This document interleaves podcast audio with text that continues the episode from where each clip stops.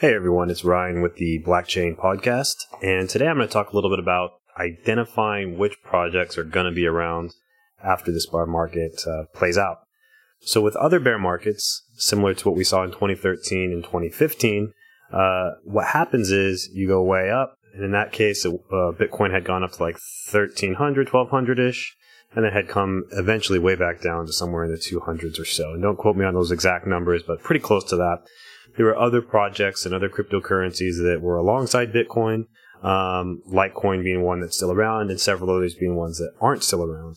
And if you go look at CoinMarketCap, they have actually some historical snapshots of projects that were around back then and projects that are no longer around. So what's going to happen in this era, the same thing's going to happen. We're going to see that a lot of these projects are no longer supported or no longer developed upon. We're going to see projects or foundations or companies run out of money and no longer able to support their network.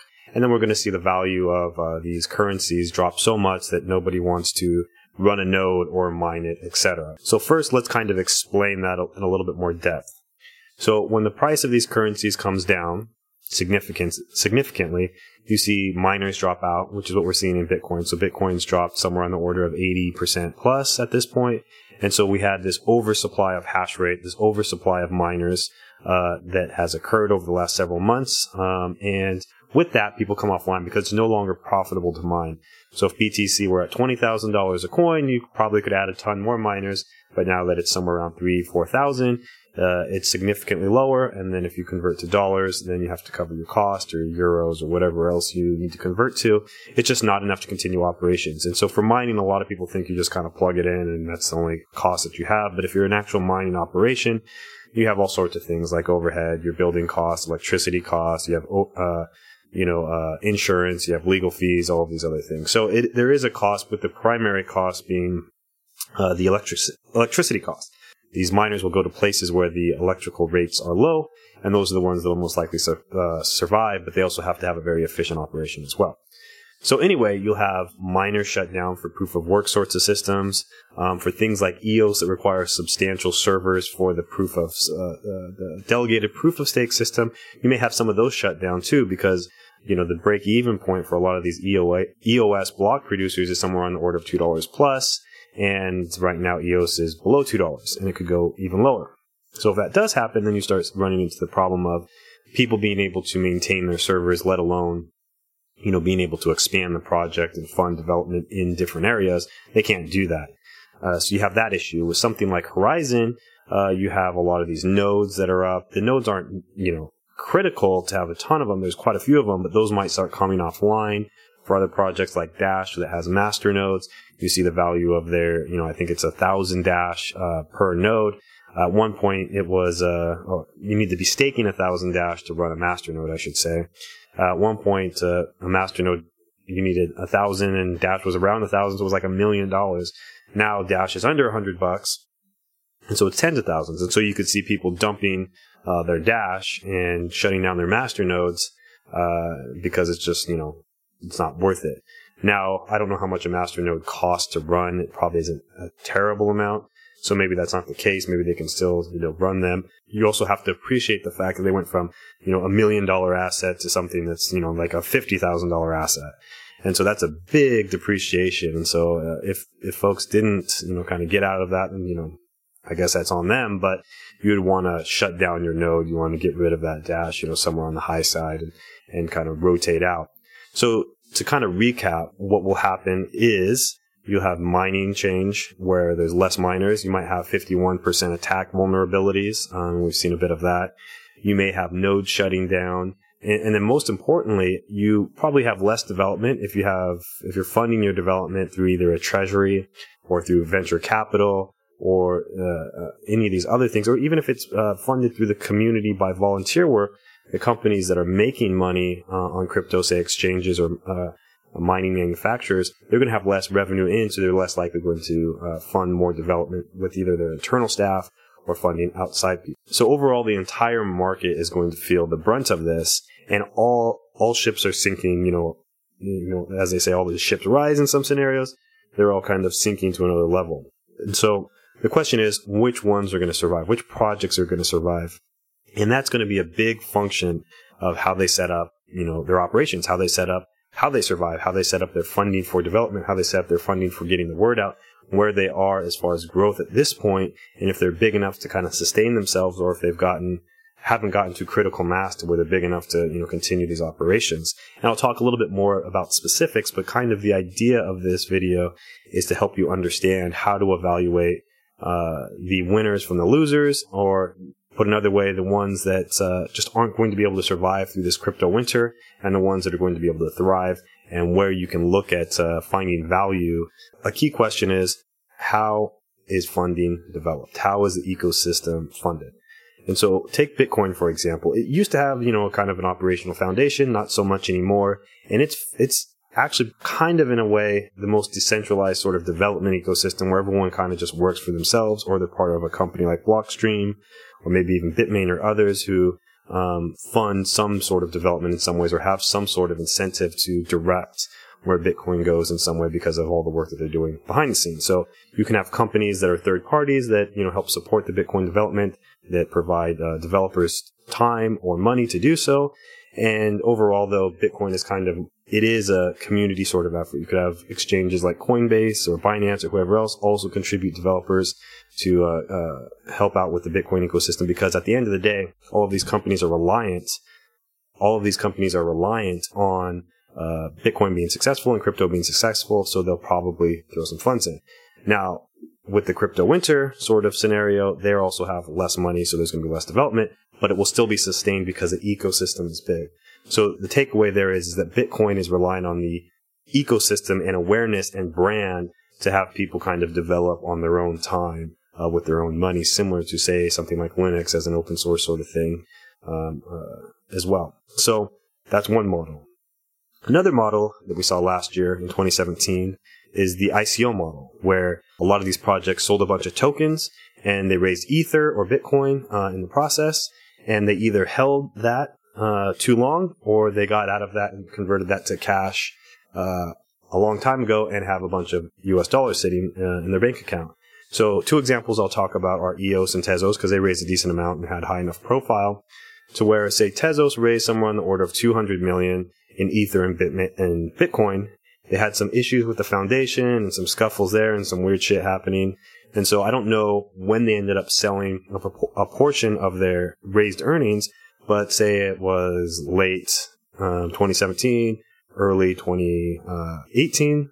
So in reasonable prime time, say they converted all the money they raised into US dollars, and they have a decent pot of cash sitting there. If they held on to Ethereum or Ether and they held on to Bitcoin, and they've lost about, 80% plus of their capital. And that's locked in the foundation. If you want to learn more about kind of the structure, it's kind of, there's this development team over here, there's this foundation in Switzerland over here, and this one has the money, from what I understand, and kind of divvies it out, and this one that's doing development gets a portion of that. And so it's a kind of a weird structure, but overall the idea being they raise money through an ICO. If they held on to Ether or Bitcoin through this decline, then they're in trouble from a cash flow perspective, unless they're very lean, or at the very least they have way less money than they used to.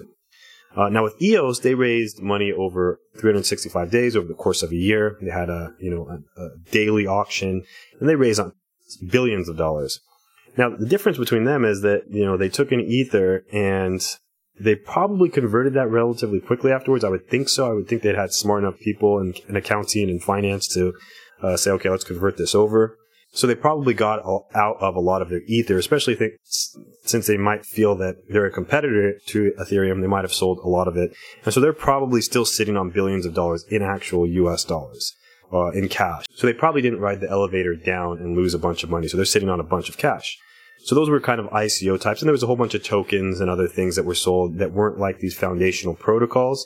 And those, again, hopefully they sold out of their stuff and they're sitting on mostly cash. But if they hadn't, then they've lost a lot of money through depreciation. So that's another way that projects have funded their development, is this ICO process. And so again, hopefully they got out in time. If they didn't, then they have a lot less capital. So the other version is through a treasury system. So let's call this way number three, if you will. So there's projects with treasuries like Zcash and Horizon and things like that, where a portion of the block reward goes to this development fund. And sometimes that development fund is controlled by a centralized entity or a nonprofit or whatever the case may be. And that's kind of the funding that is used to continue development, continue outreach, and grow the project. And so there's quite a few projects that are set up like that. But what happens in those situations is if the underlying value of the currency drops a ton, your treasury fund drops a similar amount. So if your treasury fund was $100,000 a month, now it's, $10,000 a month. That's a big deal. Or say it was $1 million, it's probably more likely, somewhere on the order of $1 million or millions for these large projects. And then it's come down 90%. Either way you've cut it, it's a huge drop. And so that huge drop cuts into your funding. You have to cut staff. An example of this is with Steemit, which they were close to or somewhere around $1 billion valuation or market cap at one point. And now they're somewhere under 100 million.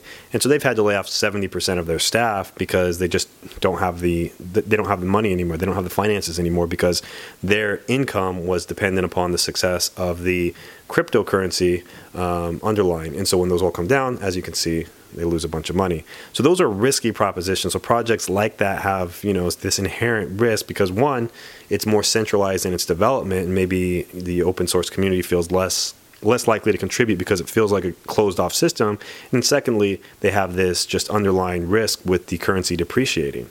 So there are quite a few out there, so you have to watch for that, and you have to be very careful of those. It doesn't mean that those guys can't survive. It just means that they can get into, a death spiral to where, the currency drops so much that people start shutting down nodes, people don't want to mine, people don't want to develop because there's not enough cash for that, and then, the project can, implode.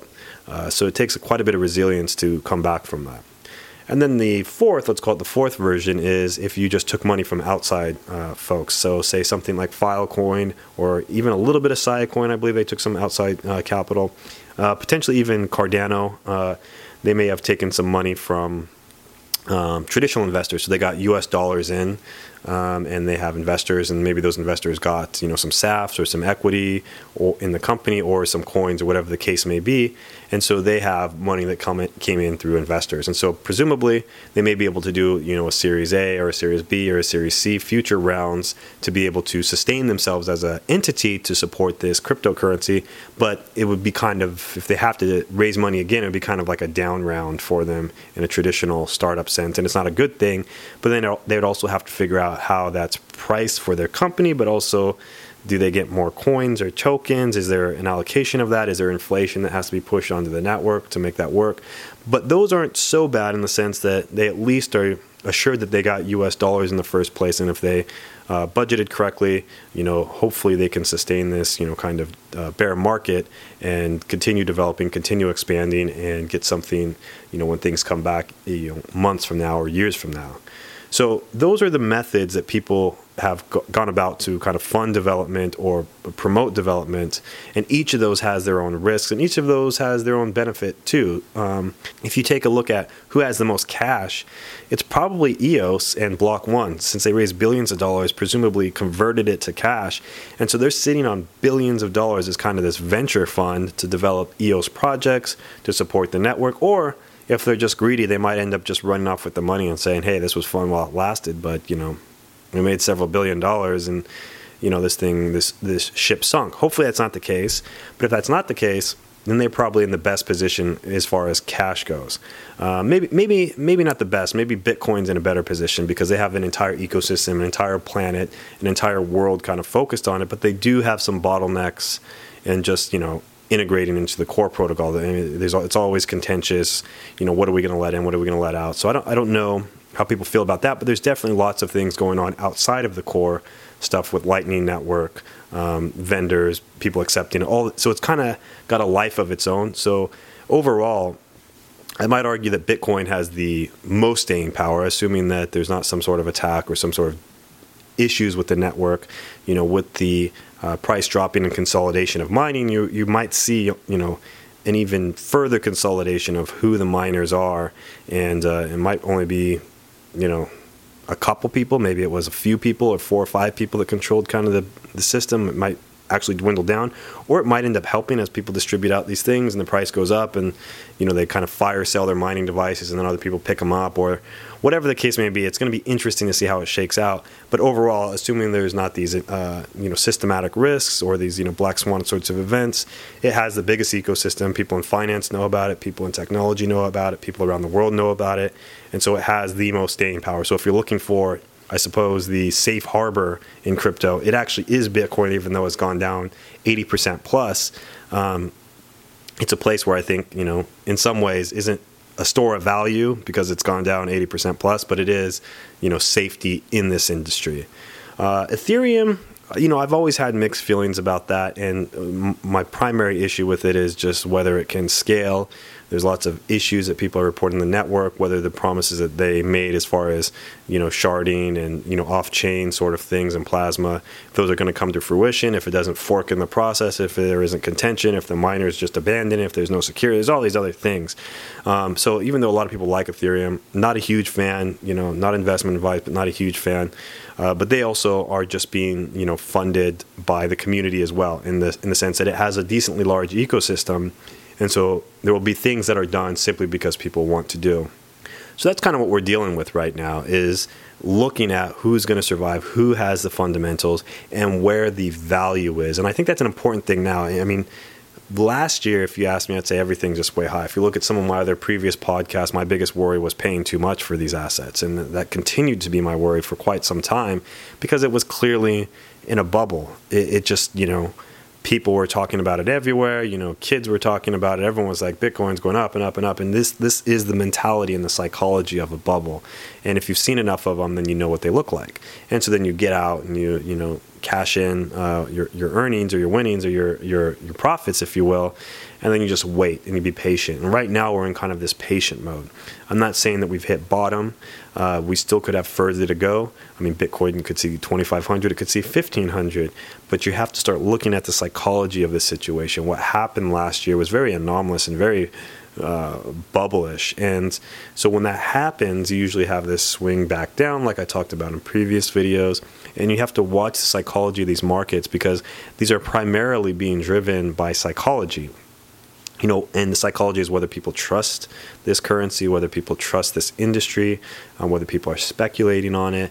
There's no cash flow sort of things. These things aren't paying dividends. These things aren't, bonds or things like that. They're not even stocks, which are represented by companies that have particular cash flows and assets and things like that, and voting rights.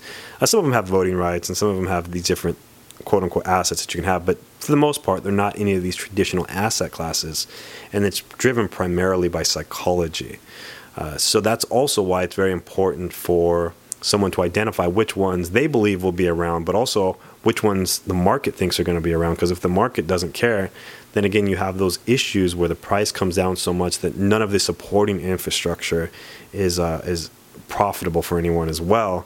And then, things kind of start shutting down on themselves, whether it starts with mining, then it goes to attacks, or then whether it goes to, nodes coming down and offline and people consolidating to the ones that are around. And this is very normal in sort of these bear markets and these kind of washouts, if you will, to where things consolidate. The market works itself out and you get projects that just aren't able to survive in this current market. You get them to go and you get other ones to continue, either flat or upwards at some point. So those are some things to think about. Hopefully you've learned something, and I provided you with some food for thought, some things to think about, and I hope to see you next time on the Blockchain Podcast.